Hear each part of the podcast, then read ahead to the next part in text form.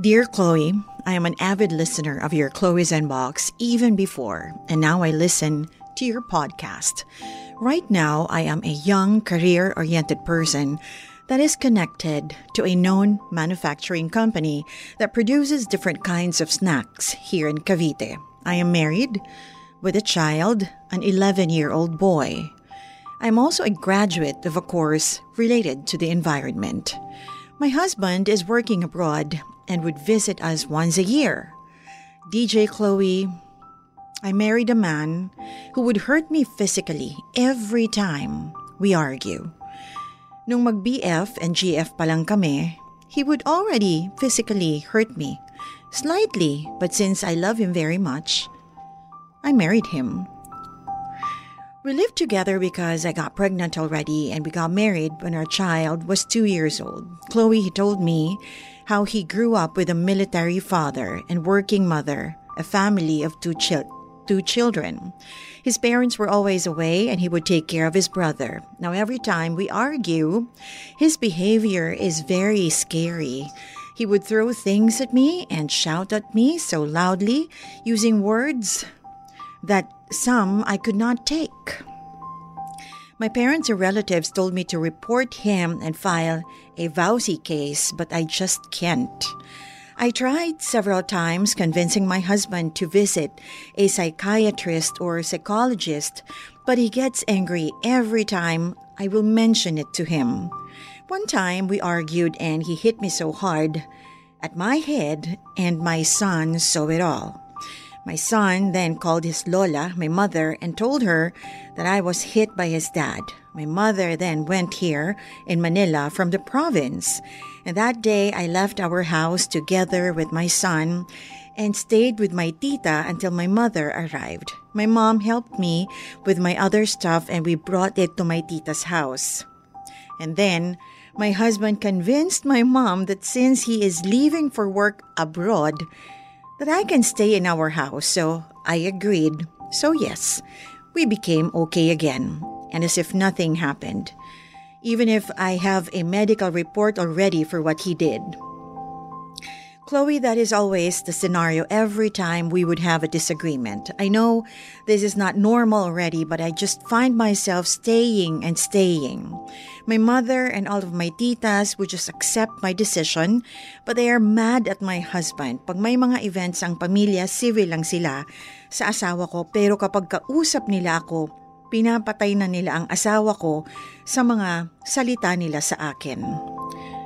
One time, yung isang tita ko asked me if I'm willing to live like this for the remaining years of my life here on earth until I die. I am 33 years old now. Chloe, ano ba ang dapat gawin? Sabi ng tita ko, nakikita niya na wala na akong self-esteem kahit puro yabang ang mga posts ko sa social media. Kasi alam nila ang kalagayan ko. Kahit mga tita ko na i-block na ng asawa ko, sa Facebook dahil halos lahat sila ay nakaaway na ng husband ko. Sa messenger at ang mga words na ginagamit ng asawa ko na mura at bad words sa kanila ay kitang-kita na ibang klaseng tao siya. Pero eto ako, mahal na mahal ko pa rin siya at hindi ko kayang mawalay sa kanya. Again, ano ang dapat kong gawin para maayos ang pamilya ko o ang sarili ko? Letter sender, Marie. Hi, Marie. Wala, it seems to me na resolved ka na. Resolved ka na to stay for life with him. You know what, Marie? Um, ang concern ko is your son eh. Your son will grow, he'll grow up thinking that it's okay to hit women. And that's just sad. Another, sorry to say, another grown-ass man hitting another woman. It's gonna be a cycle. Kasi nakikita niya eh. Lumalaki siya, nakikita niya. So he'd think that's okay. Many kids who witness the abuse and even if they don't, aware sila that it's it's happening.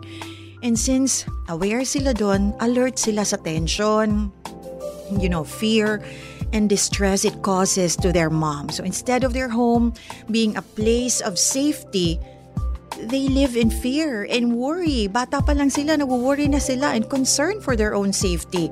And of course, the well-being of their mother. Your child may be living in fear that, you know, his mom might one day die because of the abuse. Can you imagine that? There is psychological and physiological effects of being a battered wife, you know. Physical pa lang yung pag-usapan natin you know, we're not talking about mental and emotional yet. PTSD is one of them. Sickness caused by the anxiety and trauma like hypertension, cardiac problems. Eh, ikaw ba naman, lagi kang nervous at lagi kang walking on eggshells. Kaya again, ito sasabihin ko na naman, it's really crucial. It's crucial ang magiging lifelong partner natin. Ang pagpili sa kanila, it's going to be a source of happiness, a source of stress, and the cause of death. Dahil baka mamatay ka sa bugbog dyan. I can't blame your relatives here, your titas, and you know, frankly, my dear, Lord forbid, I hope and pray that my daughters won't go through this because I might be behind bars. Baka ako ang makulong. We as parents, we really need to keep praying for our children, our daughters, our sons to find a good and God-fearing partner in life. Hindi ka isinilang at pinalaki at pinag-aral para maging punching bag. I'm sure alam mo yan. So please put some value to yourself. Your husband really needs help. He needs counseling. He might even need some medicine. Who knows? He needs a psychiatrist or maybe a psychologist who can help him process what he feels. And, you know, to manage his anger. Baka mawalan ka ng buhay dahil sa pagmamahal mo ng sobra sa kanya. E paano na ang anak mo? Ano din pati ituturo mo sa anak mo? 'Di ba? Dahil nakikita niya yung pananakit sa'yo, okay lang yon Sasabihin mo, okay lang yon Ano ang dapat mong gawin para maayos ang pamilya mo at sarili mo? Well, ikaw kaya muna ang magpa-counseling. Kasi yung husband mo is here once a year, sabi mo, di ba? Kasi kailangan mo rin, I think kailangan mo rin magpa-counseling. Why you tolerate? Remember, what you're tolerating, you're choosing. Total, hindi mo siya mapilit eh. Nag-aaway kayo, hindi mo siya mapilit. Every time na nangyayari, nag-aaway kayo. So, maybe you need it too. And just so you know, uh, vowsy is a public crime. It's considered a public crime. Correct me if I'm wrong kung may lawyer man, ano. You know, a relative or anyone na nakakaalam ng abuse na nangyayari sa, sa inyo, eh pwedeng mag-file against your husband, even your parents. Yun lang, syempre, may mga affidavits yan na kailangan ayusin. It's gonna be a messy case.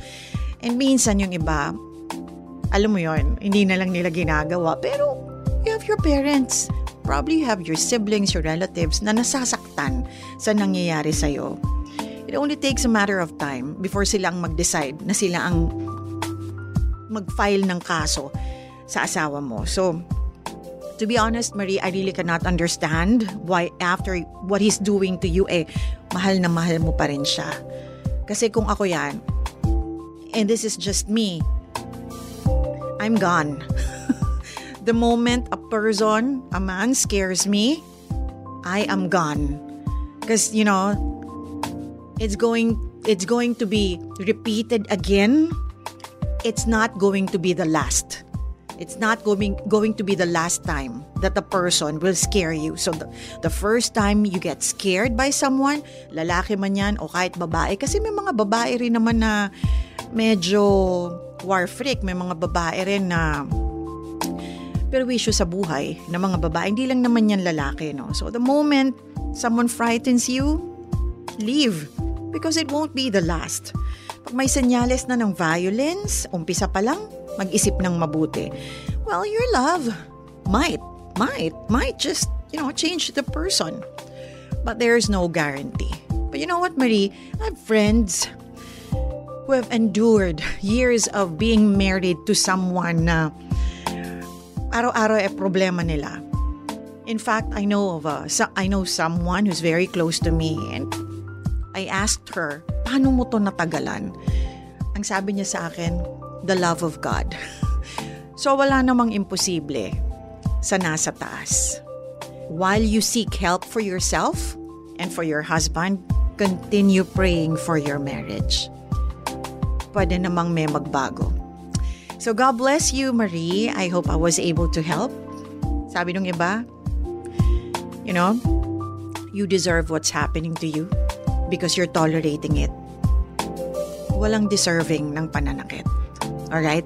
But it's only you who can put a stop to it, who can change things. All right? So God bless you, Marie.